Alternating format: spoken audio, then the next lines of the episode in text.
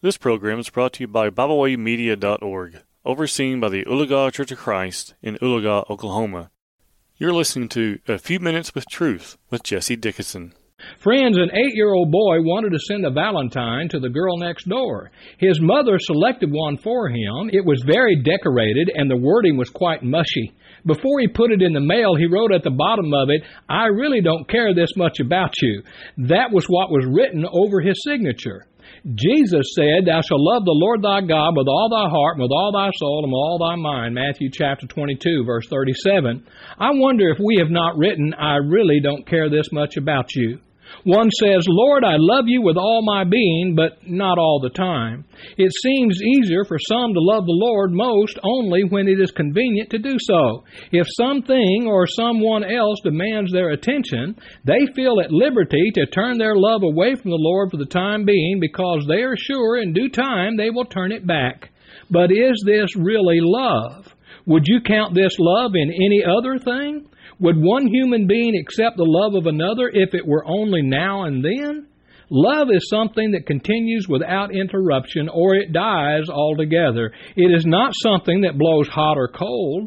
Love that can be turned on and off at whim is not really love at all. Another says, "Lord, I love you, but I want it to be without cost." Anyone who loves must pay a price for that love. God loved the world and gave His Son to die for us, John chapter 3 and verse 16. No one could ever measure this kind of love. Christ loved man and gave His life so that men could be saved. Can we measure His love?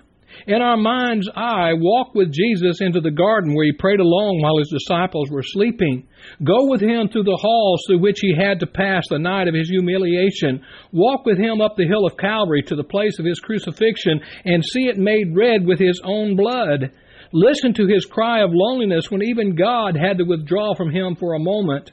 All of this not because He had committed any crime, but because we were sinners and needed the ultimate sacrifice.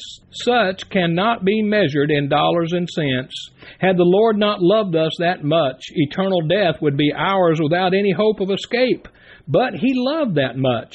How then can one who has been so loved want to love Him without cost? Could one who has given so much believe that we really love Him when we give so little? If many told the truth, they would be forced to say, "Lord, I love you because I am afraid."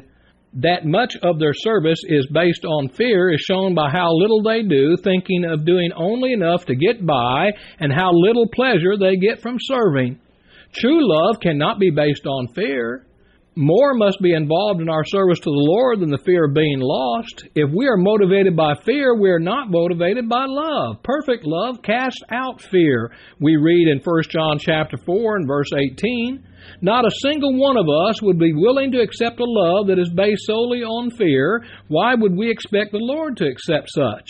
The greatest demonstration of love the world has known, except for the love of God and Christ, was demonstrated by the first century church. These people loved the Lord more than they loved what others thought of them. They loved the Lord more than life itself, and many of them gave their lives in demonstrating that love. It's no wonder that multiplied thousands were attracted to the Lord and His church. Love like that always attracts. Remember the little boy with a valentine card and what he had written over his signature? Over our own signature, what have we really written about our love for the Lord? We thank you for tuning in today. We hope you enjoyed this program.